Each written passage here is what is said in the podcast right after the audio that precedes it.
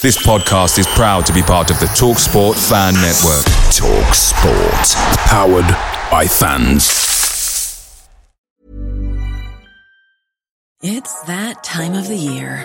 Your vacation is coming up.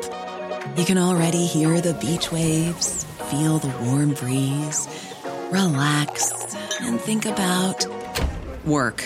You really, really want it all to work out while you're away. Monday.com gives you and the team that peace of mind. When all work is on one platform and everyone's in sync, things just flow wherever you are. Tap the banner to go to Monday.com.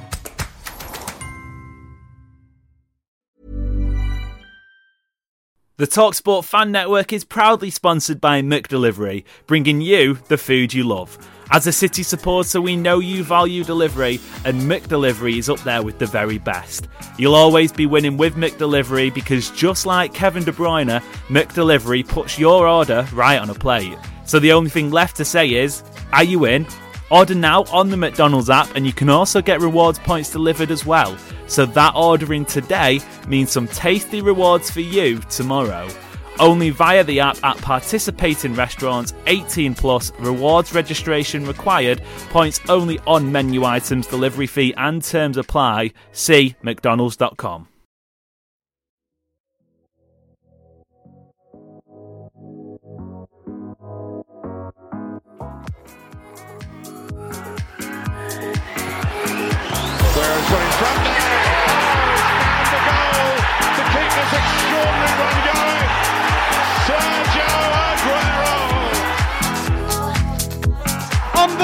Unbelievable! Manchester United 1, Manchester City 6. It's 2 for Dzeko. Tottenham Hotspur 3, Manchester City 4. They have made the impossible possible. Hello, everybody, and welcome back to the City Report podcast. I am Amos Murphy. I'm Adam Booker. How was your weekend, Adam? Football aside, how was your weekend? It was good. It was uh, nice weather. Got outside a bit, um, only because I had to leave good. the house in anger on Saturday afternoon. But once that calmed down, it was uh, it was a great weekend. How was your weekend? It wasn't too bad. I can just imagine on that, uh, sort of like a cartoon style Adam storming out of his house, shutting the door behind him, and sort of like a really sort of animated, angry, splurging out. Um, my my weekend was filled with similar emotions. In fact, I was. Uh, I was uh, heading to London on, on Saturday morning, or at least planning to head to London on Saturday morning, and then the, the trip was prematurely cut short, or just cut in general, because uh, tested positive for COVID. And even though the rules here in the UK say that if you are positive, then you can do whatever you want, there's no isolation anymore. Um, I just wasn't really feeling too good, and it's my first rodeo with with Corona. I don't know if you've uh, you've managed to escape it for the last two years or so, but it's it wasn't nice. It, thankfully, it was mild enough, and it was only two days or so of, of illness. But yeah, I can see why it's been it's been quite the big talking point over the last two years. Yeah, I uh, I'm glad you're you're feeling better today. Uh, at least you look and sound better than when I last talked Yeah. to you. Um, yeah, I have yet to test positive. I can't say whether or not I've had it or been asymptomatic or whatever. I've been sick a few times, and the, the few times that I got tested, I was negative. Uh, so who knows? But um, I'm not actually one to to like storm out and slam the door. I just was. My girlfriend was in the other room studying, and she mentioned something about wanting coffee and donuts and I said that sounds great. I would be I would be glad to leave and go buy you coffee and donuts right now. And then I got just to the bottom of my fire escape and Jack Grealish scored and I just trudged back inside, sat down in a different seat than I was sitting in the first half and and watched the rest of the game on mute. So like a like a dog with the tail between the legs. yes. doing as it's told. Get back in this room right now. Um, yeah, we'll we'll jump to that game and we'll relive the PTSD if if we can make it through. But um, what to expect from us today then? Well, like I said, we'll look back at the FA Cup semi final. We'll reflect on this mammoth four game period that we are now thankfully, or sort of maybe not so thankfully, out of. We will look ahead to what's next and, and what fixtures lie um, on the road ahead. And then a little shout out for the women's team who had a, a very different FA Cup semi final to their male counterparts. Like I said, if you can subscribe and follow, that would be great for us. Leave a rating and a review if you're able to on whichever podcast platform you are listening along on. Give us a shout on Twitter if you don't follow us already. You can send any questions you'd like us to discuss, football or otherwise. If you've got any sort of upcoming dates you want us to pick an outfit for or give you some tips, then you know we can always deviate away from the football if needed to, and especially on the back of results like that. I'm sure Adu and I wouldn't mind giving some uh, giving some date tips. You got any any any that spring to mind just off the top of your head? Well, I've been in a committed relationship for five years now, and I dress like I'm homeless. So yeah, I, I'm not the guy for that. I uh, I haven't worn pants in half of the episodes we've recorded. So well, thankfully, this isn't on YouTube, isn't it? So, uh, so it's just audio format for now, which is superb. Yeah, um, i have also been in a committed relationship, so I actually say we can give dating tips. Clearly, clearly worked, but I'm not too sure how we'd uh, how we'd offer any any support from here on in. Um, enough of that nonsense. Then let's get into football, and obviously starting off with the men's semi final against Liverpool. I think it's probably best for us to work from the result backwards with this one because a lot went on in between the lineups being announced and then the full time whistle. Liverpool three, Manchester City two. Liverpool progressed to their first FA Cup final under Jurgen Klopp, their first in 10 years, and in the process, they end City's treble hopes while also keeping alive their own quadruple hopes. A lot to take in there a bitly disappointing result, obviously, but not really one for me anyway that came as a gigantic surprise given the context of what had come in the immediate sort of vicinity beforehand. As always, then, nothing too complex to start with. What were your main takeaways after that full time whistle?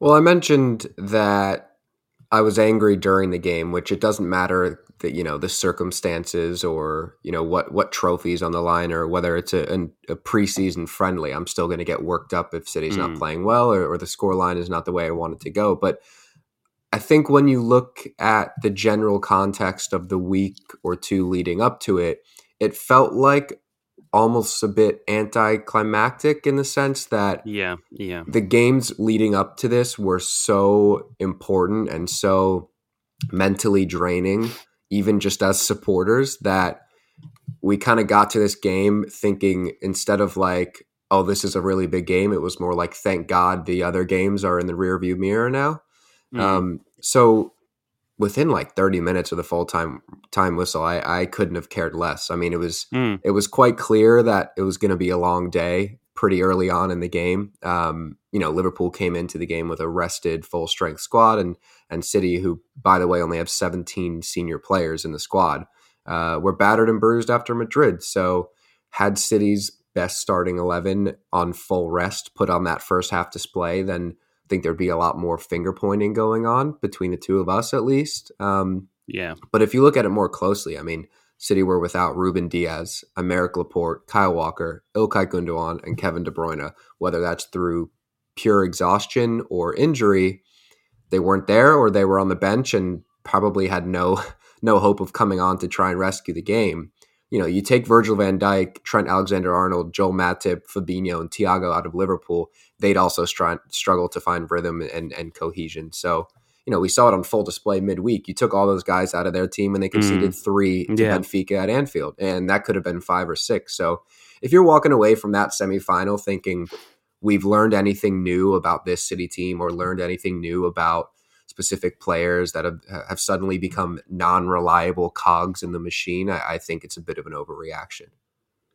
You spot on there, and I wanted to work my way backwards, just sort of probably from a from my own mental health and, and methodically work it, uh, our way through it. But you're absolutely spot on. I think I mentioned to a couple of people, including yourselves, that uh, after the game, and it was probably about half an hour, an hour afterwards, the only thing that was keeping me hung up on that on that performance and that result was the fact that it kept Liverpool's quadruple hopes alive, and that sounds incredibly bitter. But I, I think if it had been the shoe on the other foot, and, and Liverpool supporters had, had been, you know, they'd, they'd lost to City, and City could then go on to win four trophies in the season, they'd feel exactly the same. You know, City and Liverpool are going head to head, and and City at the moment have the superior uh, uh, tally of trophies in the last sort of decade or so, but that could easily flip given a you know a couple of bad seasons, a couple of good seasons elsewhere. Um, obviously, it was a it was a really good second half performance from City. They they restricted the Liverpool machine um, from what had been doing damage beforehand. A couple of half chances for the visitors, but that was pretty much it. However, the damage really was done with that first half performance or implosion, depending on on your persuasion. Really, Jurgen Klopp labelled it as his side's best ever performance in that first half, that, that opening 45 minutes, which was a, a comment I sort of found a little bit Guardiolian, if I'm being honest, sort of like buttering up the opposition when I don't actually think Liverpool had to do that much to go go in three three nil up at the break. Obviously, a simple header from a set piece, it happens. Liverpool good at, at set pieces. Like you say, City didn't have those sort of leaders in there, and the defensive unit was a bit broken up. Okay, you can see it at set piece, fair enough the Zach Steffen goal is where I think this tie, or sorry, the Mane goal from the Zach Steffen era is where this tie really swings on its hinges, and that's the that's the turning point. That City's heads go down, the crowd gets up for Liverpool, they start playing some fantastic football, and obviously that that team goal on the brink of half time, which you and I both play football, granted at not a very good level.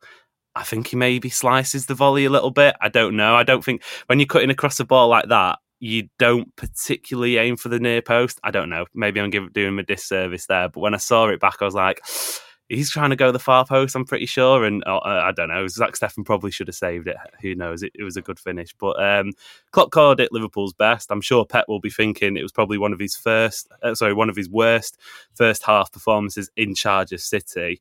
Where are you falling on that spectrum then, Adam? Because it was a it was a pretty tough watch that first 45 minutes.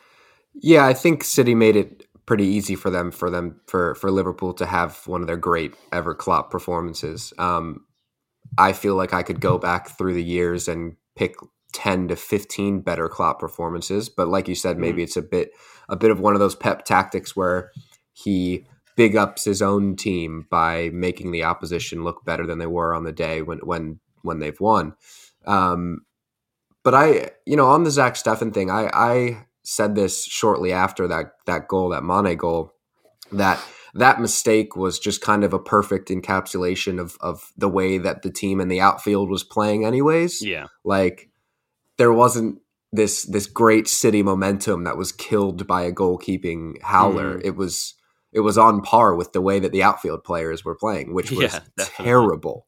So yes, that that was such a, a, mistake, and it probably took City out of the game. But it didn't feel like they were getting themselves back into the game leading up to that point. Um, but and by the way, we're gonna have to start keeping a running tally of how many times on this show I've said this. I have yet to see that third Mane goal. Never seen it, and probably never will because I was watching. I was streaming the game, and yeah. Twitter was 30 or 40 seconds ahead of me and the second that i saw i follow one of the one of the many um, merseyside based athletic uh, correspondents and he tweeted 3-0 mane immediate power button on the remote gone yeah, yeah. and then yeah. i went off to get the donuts and such so um, so i've yet to see that goal uh, i've heard it was a great goal and i'm very happy for them if it was a great goal but i probably never yeah. will see it either yeah, at least if there was a, a murder or a crime in the Richmond area on Saturday afternoon, you've got as strong an alibi as anyone could have hoped for because there's no way anybody would make that up. Um, yeah, it, it, was it was a bizarre. It, it really was an anomaly, and it was probably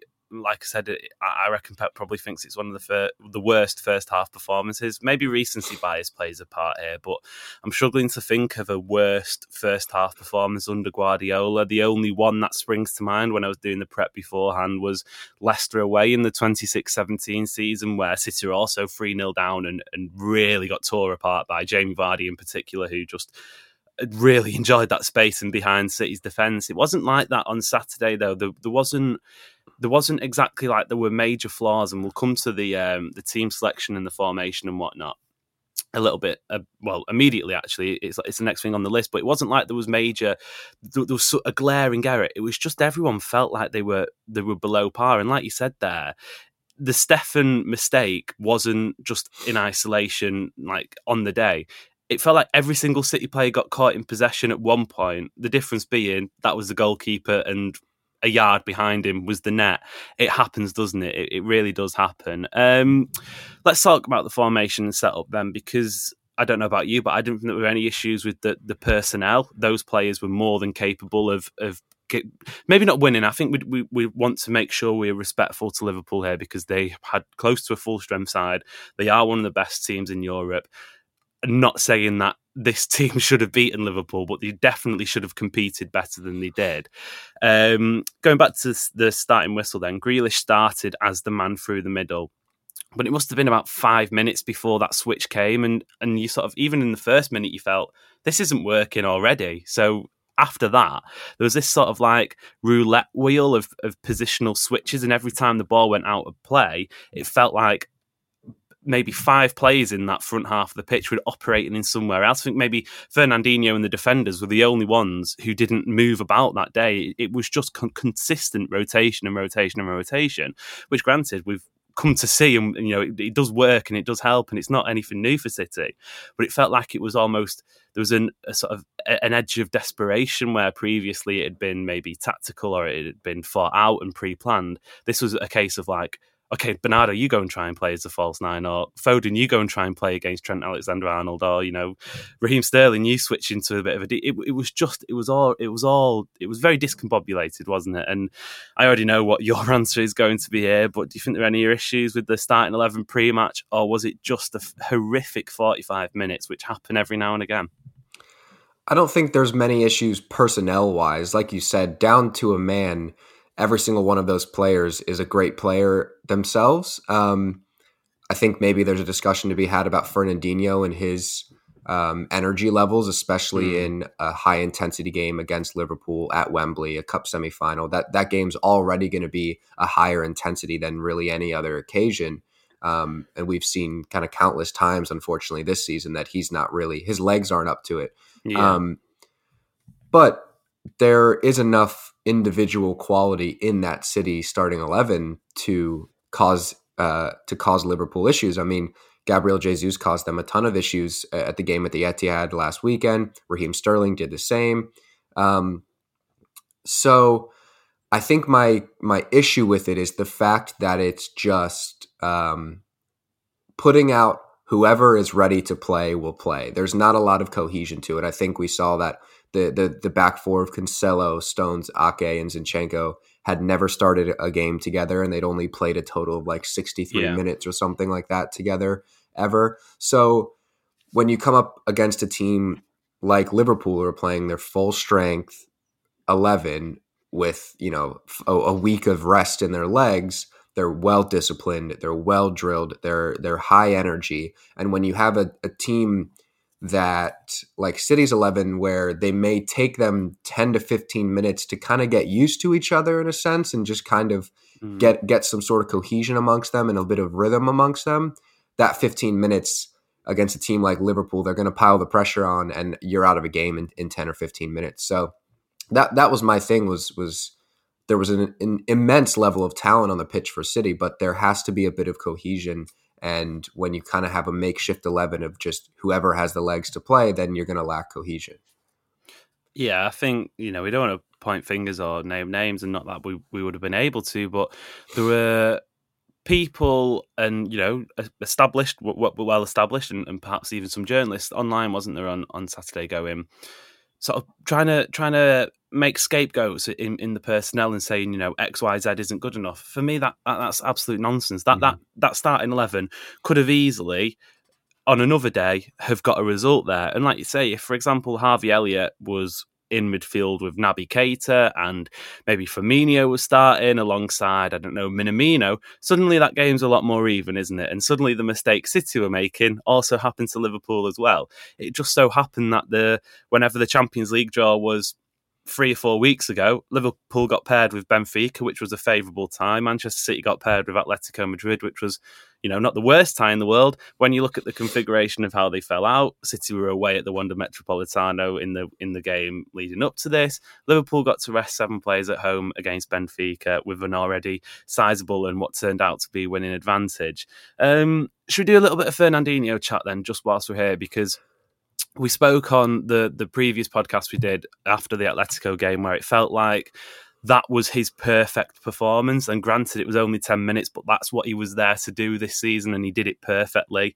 This felt like uh, the complete opposite, really, didn't it? And my first tweet post game was the fact that I said it felt like the changing of the guard for Fernandinho a little bit in the sense that, okay, granted, there's still a lot of football that he could play in between now and the end of the season. However, it felt like the we really were on the decline. If we weren't already, this was where it started because it he, he, just looked a little bit lost, and he looked like a little bit of a he looked like an old man in a midfield against teenagers at times, didn't he? And that's not something you'd really associate him with. He's his age hasn't been an issue for him at all, and he's always been streetwise enough. Whereas it felt like he was just trying to start fights at times, wasn't he? And there's that tackle which eventually led to the yellow card, which I'm sure he just did to feel something because what had gone before was was that sort of painfully embarrassing for him on the football pitch. He goes sliding into a tackle with Mane, which at first I thought could be in trouble here mm-hmm. with more than a yellow card.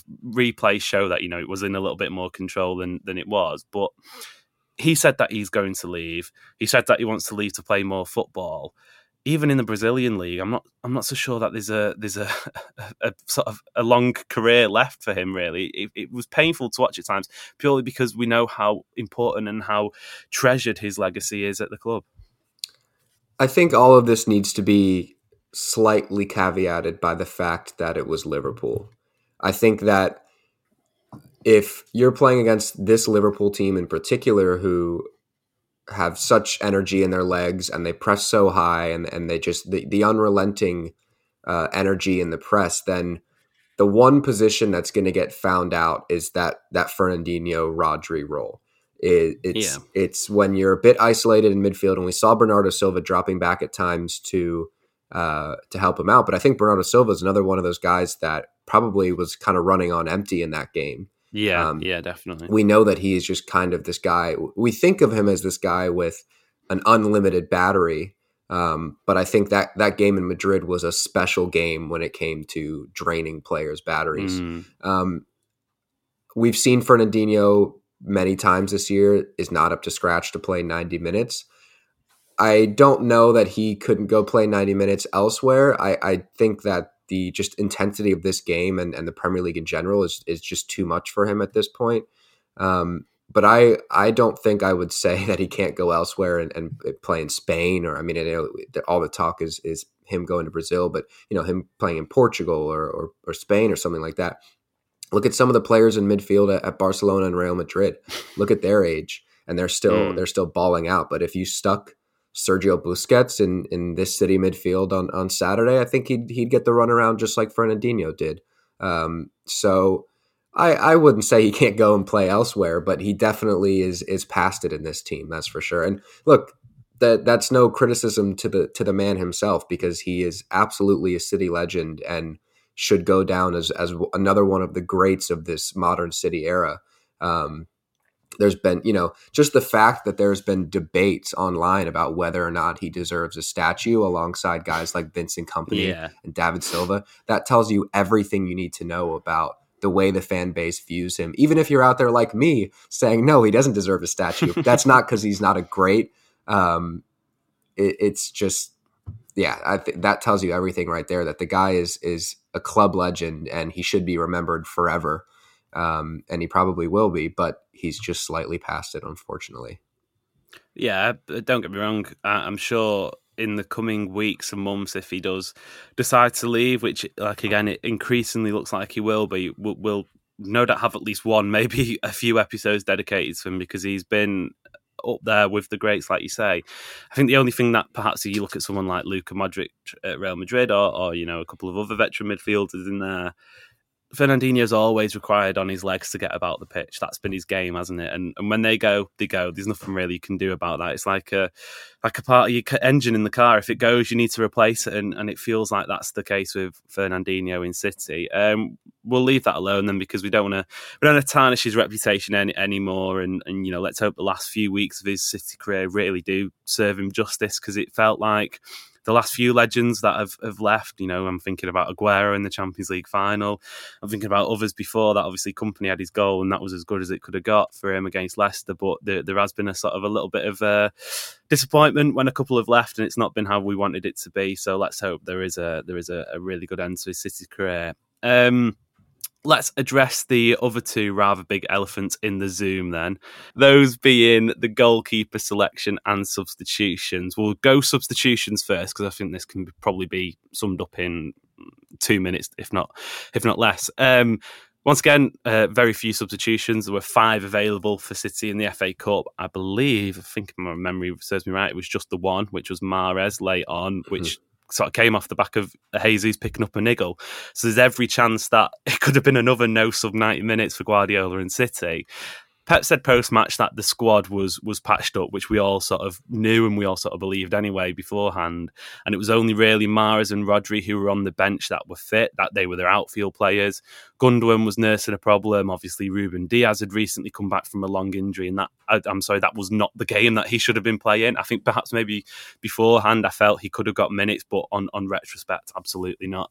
Um, and along with a couple of other players, the criticism, I suppose, from some people, and I don't know if I fall into this category. Possibly not, but I can see why the, the argument is being made.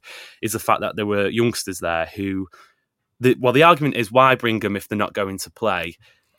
Do you think there was there was scope for more substitutions? Obviously, Mahrez came on late and did really well, sort of made a game of it in the sense, and and, and the, the second goal came from his his really nice run down that right hand side or is it what we've said beforehand? The the eleven players who started the game were good enough to to get through it, and it was just one of them things again that where if the if the substitutes aren't fit, not going to be able to risk them. Real quick, just the on the starting eleven in general. One point I wanted to make when we were when we were discussing it before is if that specific starting 11 was City's first team, and that was their go to starting 11, and they played 30 odd games together each season, they'd still be a team challenging for trophies. Let's put it yeah, that way. Yeah. So I think Definitely. that's that's one point I wanted to make was that you were talking about maybe some journalists, people online saying that there are individuals in that team that aren't good enough. I don't believe that at all. I think it was the, the lack of cohesion and, and not having yeah. played together. As far as the substitutions, I'll address it in two parts the part about the kids and the part about senior players.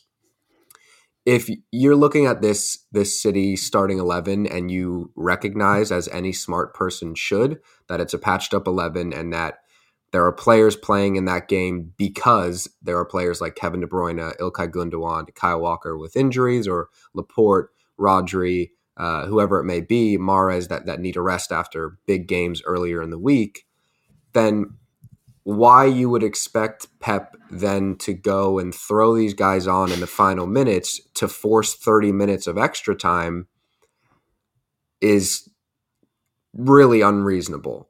Like, mm.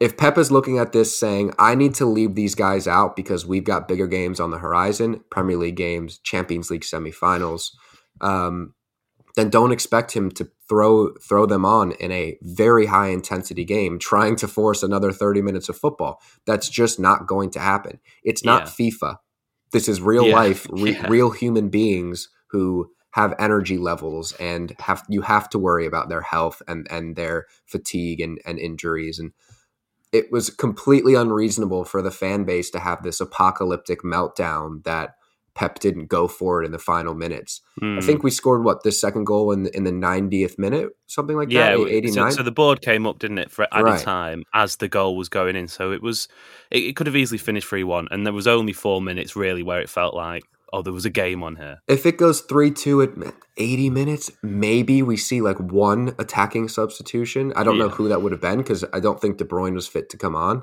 Um, maybe it's Rodri to try and regain a little bit of control in midfield, something like that. But I just, you just have to understand that they're human beings. That if Pep believes that he cannot play them because he they need to get the rest back in their legs for next week and the week after, City are still going to be playing three games a week until mid May.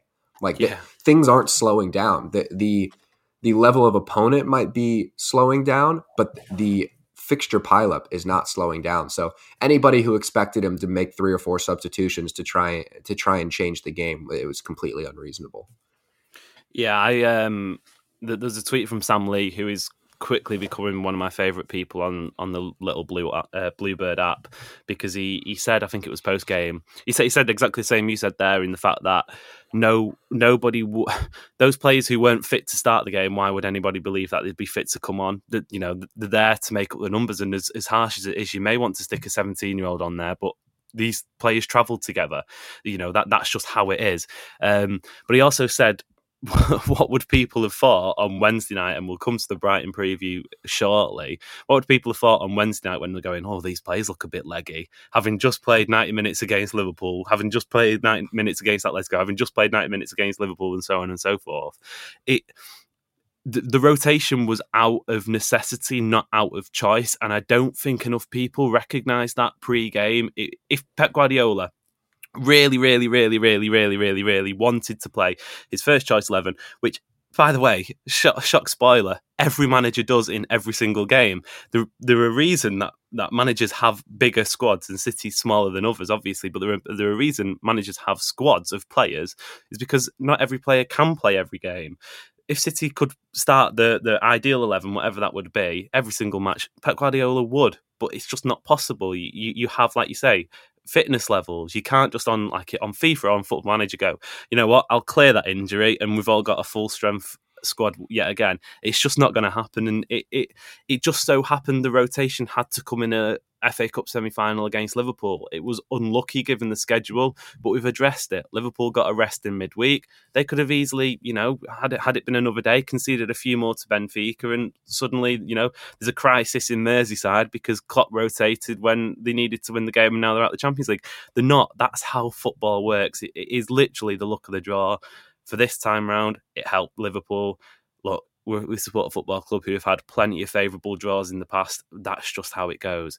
Um, okay, then the second one, goalkeeper. I fear this probably may be a little more contentious. Blunt question to start off with.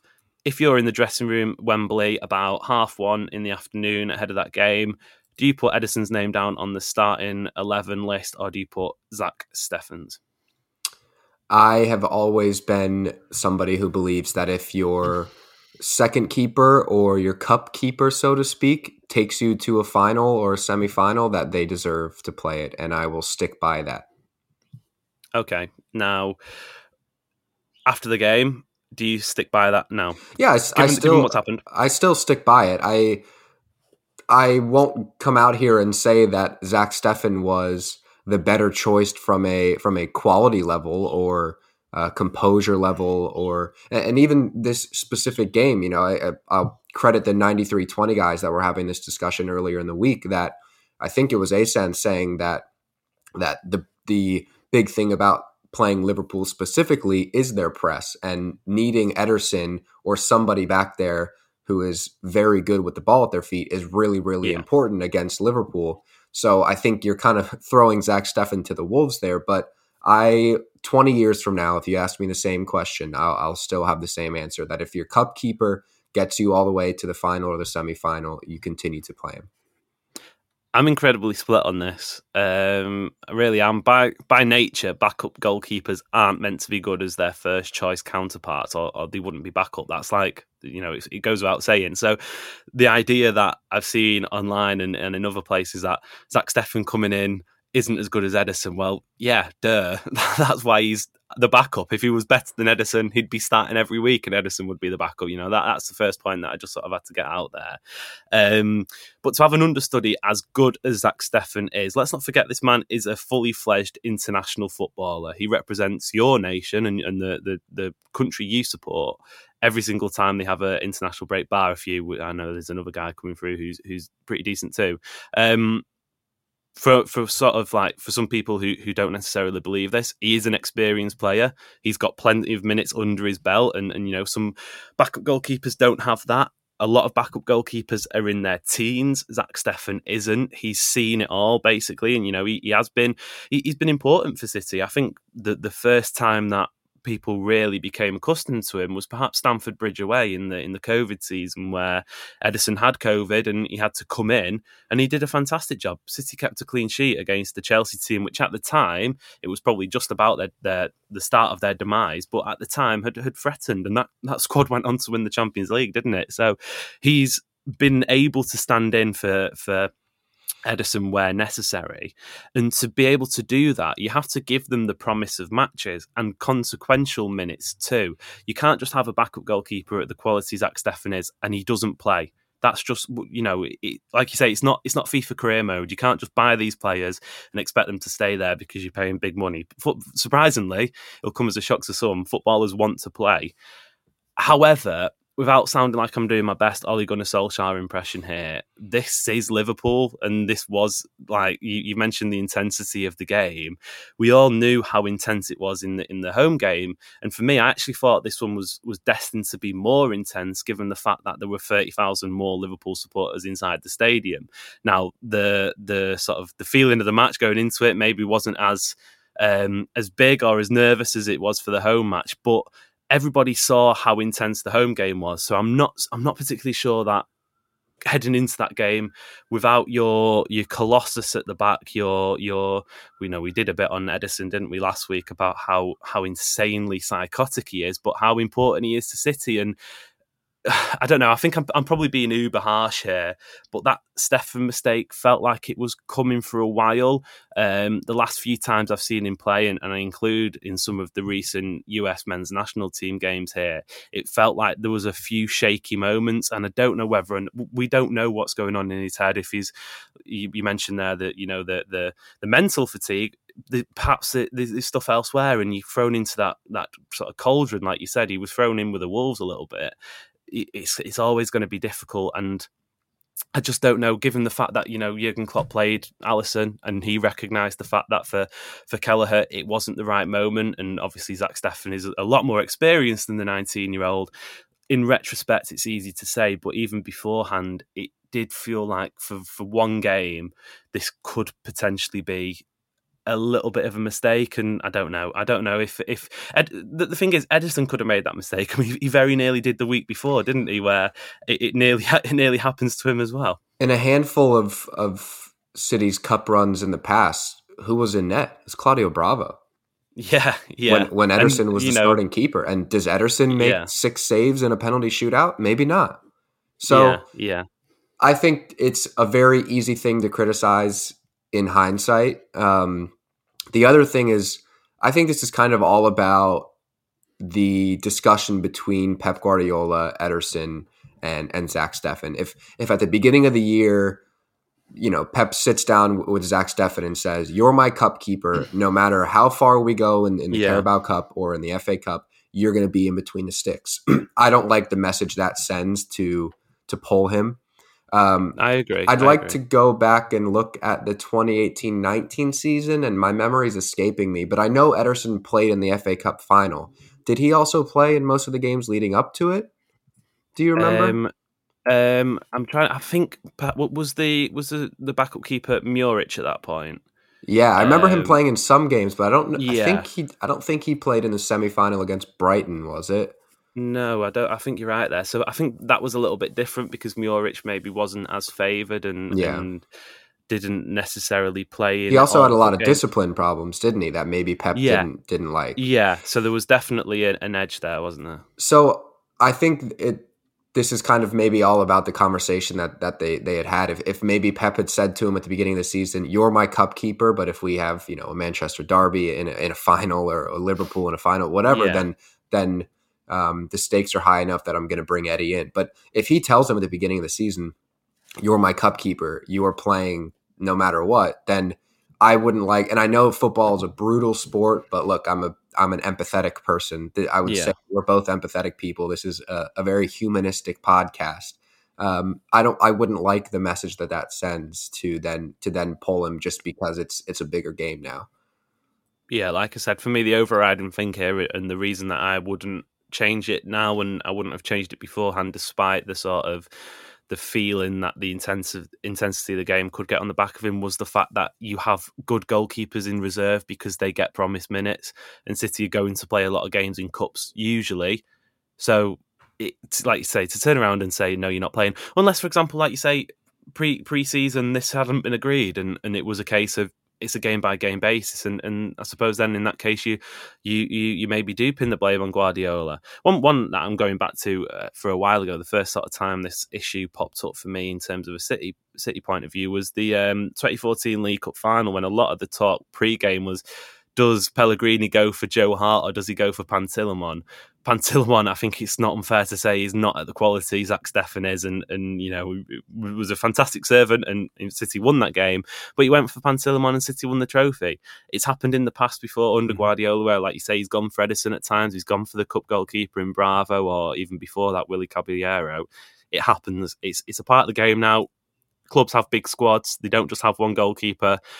It, And let's not forget, Zach, Zach Steffen played in a cup final last year in yeah, the Carabao exactly. Cup. Yeah. And I know that that was, I think, only 16,000 total fans in the stadium, or maybe it was 8,000. It was split four and four. But but yeah. still, it's not like we're throwing a, a kid into Wembley. Yeah. Uh, it's a guy that's played first division football in Germany. He's played, I know I'll get slaughtered for this, but he's played in the MLS. He's played in, yeah. in U.S. men's national teams in very, very intense environments in in recently Mexico too. and recently stuff like that. Too. And we're like we're talking 70,000 person stadiums that throw bottles of piss at you and stuff like that. Like the yeah. guy has played in red hot environments before, not to the same maybe to the same uh, amount of stakes or or trophies on the line or anything like mm. that, but uh, look, in hindsight, I wouldn't I wouldn't go back and change it now. Let's put it that way yeah, I think we can we can leave it at that. Really, um, there'll be an inquest, I suppose, in the coming weeks, both internally and externally, about where that second goalkeeper spot goes because there are a few waiting in the wings. Obviously, Gavin Bazunu, who's who's done fantastic at Portsmouth, and I believe he's up for he's up he's up for an award in League One. I don't know if it's goalkeeper of the year or, or even player of the year. Also in that division, James Trafford, who who started the season at, at Stanley, I think he's now at Bolton. They're both two good players they're also very young, so it'd be interesting to see the route City take there and whether or not they look to offload Zach Steffen. But if it is the, if it is to be the case, then he's been a fantastic servant. He's he's won City trophies. He's, he's taken medals, you know, both in the league and in and in cup competitions. I just hope he's okay. To be honest, that that's all I think we mm. can say at this point. Um, okay, time's getting on a little bit, so we'll we'll, we'll speed this up. But Brighton then.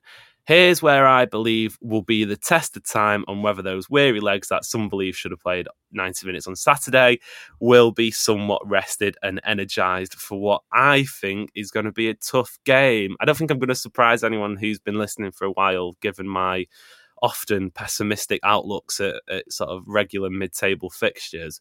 But I'm really not looking forward to, to the game on Wednesday. Not not necessarily saying it will be a bad result. You know, if I'm if I've got a gun to my head, I'll probably say City do get a get a victory, but I just fear it could be a really scrappy match.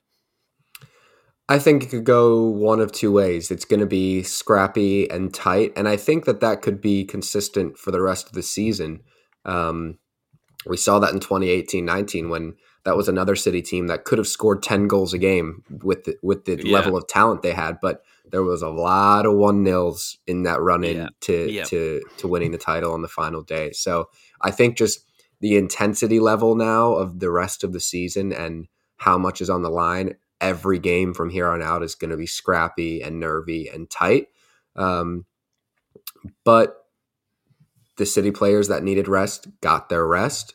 Hopefully, they come back rejuvenated and we see close to a full strength 11 on Wednesday. And look, Brighton are, are in great form. They've won two straight games in North London. Um, but it's a game that you should be winning. City have never lost to Brighton in the Premier League era. Pep has never lost to Brighton at home. Or they sorry, at, at home. They've lost once uh, yeah, yeah. once at Brighton, but Pep's never lost to them in the Premier League era at home.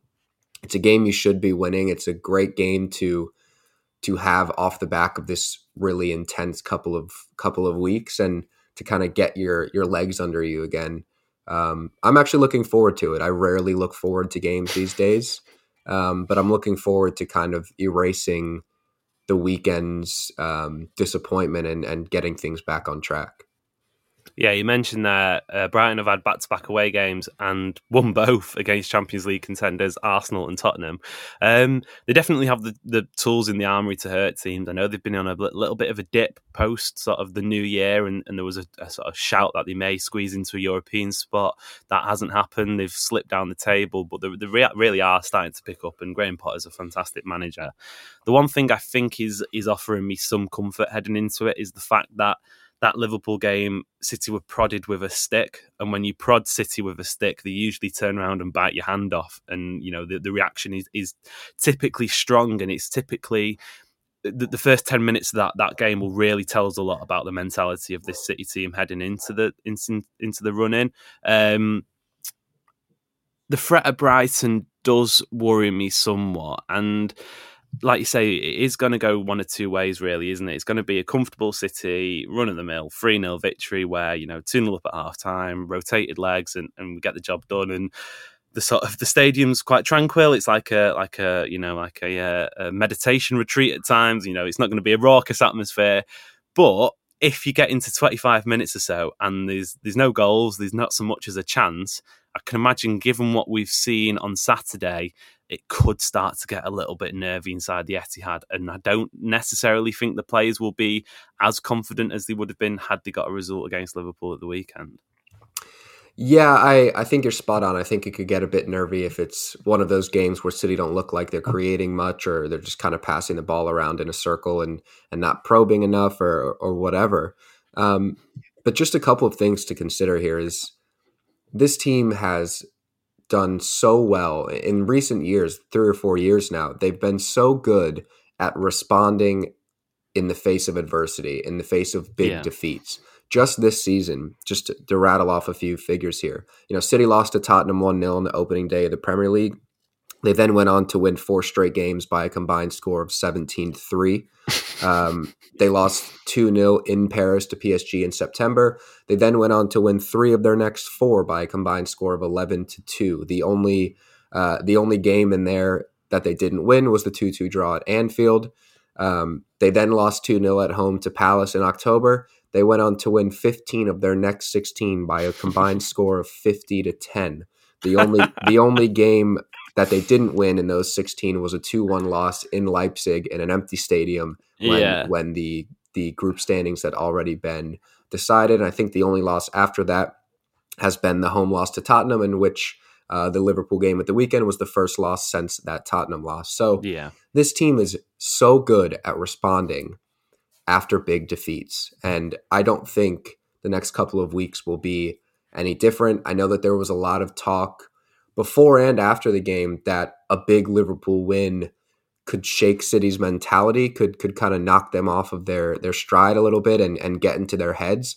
I don't see that happening at all. You look at the mentality of some of these players like like John Stones, Ruben Dias, Kevin De Bruyne, Bernardo Silva. Mm. These guys have been here before.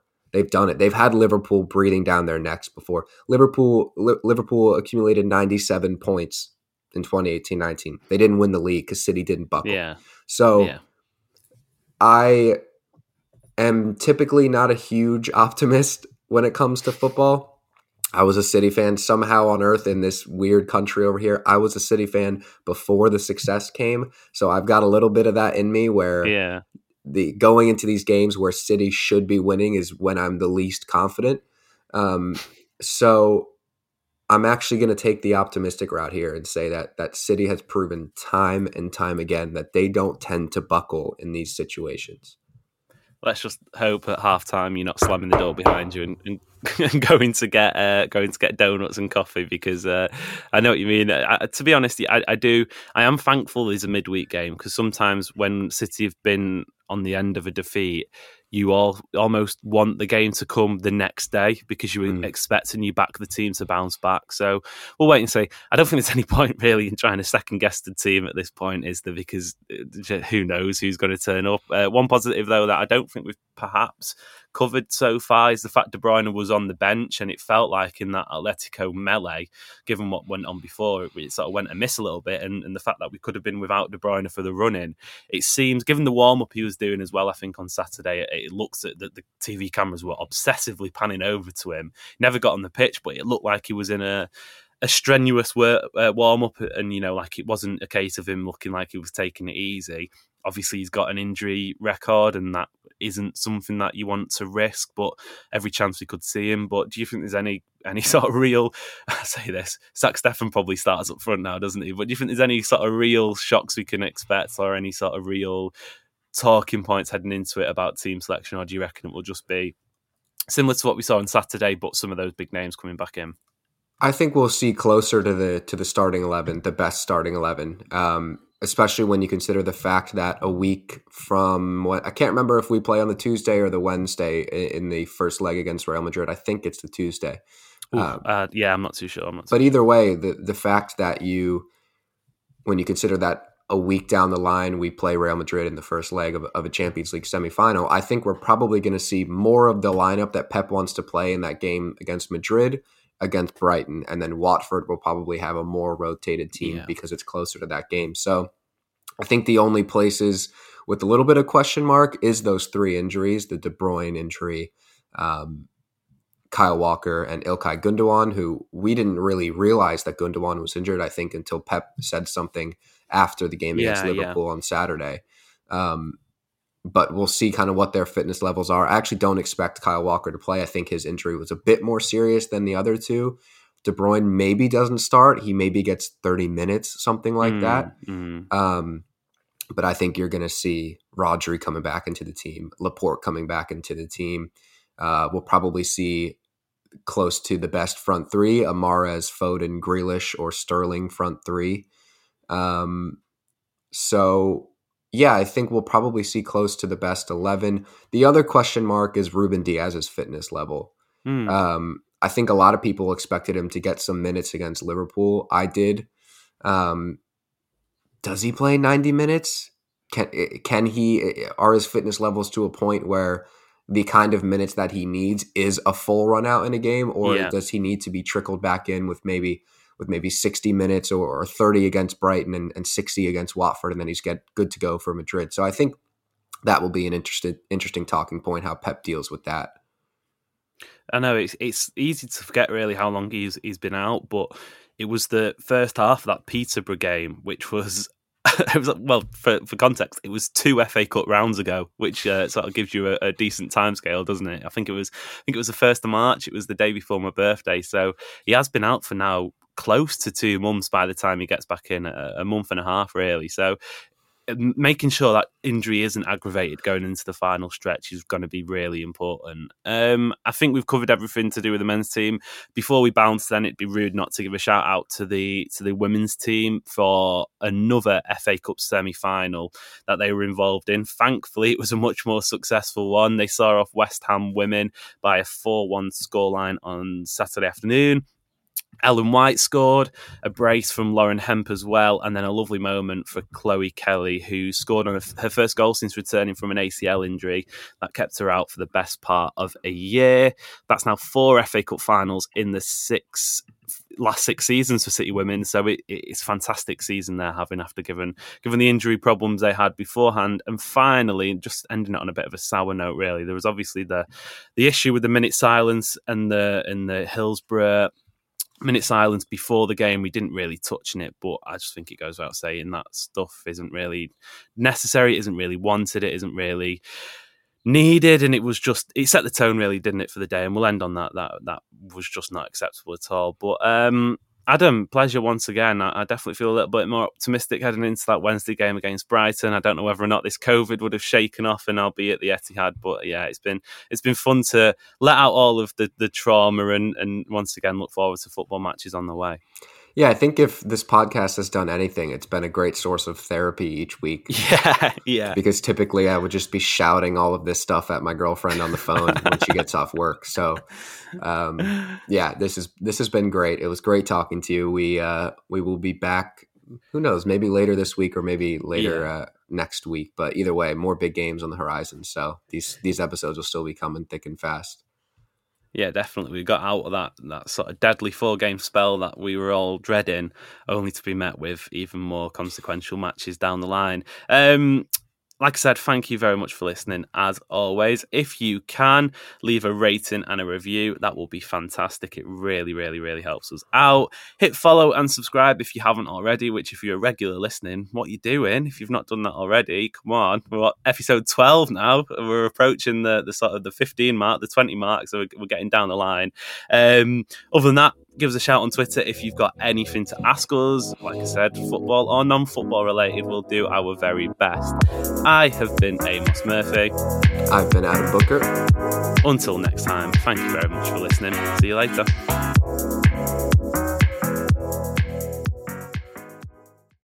Make sure you're geared up for Man City's end of season running with McDelivery. Great food delivered right to your door. By using McDelivery, you won't miss a moment of City's crucial running, and just like Kevin De Bruyne, they deliver your order exactly where you want it. Order McDelivery now on the McDonald's app. Are you in? At participating restaurants only 18 and plus, serving times, delivery fee, and terms apply. See McDonald's.com. Ever catch yourself eating the same flavorless dinner three days in a row? Dreaming of something better? Well, HelloFresh is your guilt free dream come true, baby. It's me, Keke Palmer. Let's wake up those taste buds with hot, juicy pecan crusted chicken or garlic butter shrimp scampi. Mm. Hello Fresh. Stop dreaming of all the delicious possibilities and dig in at HelloFresh.com. Let's get this dinner party started.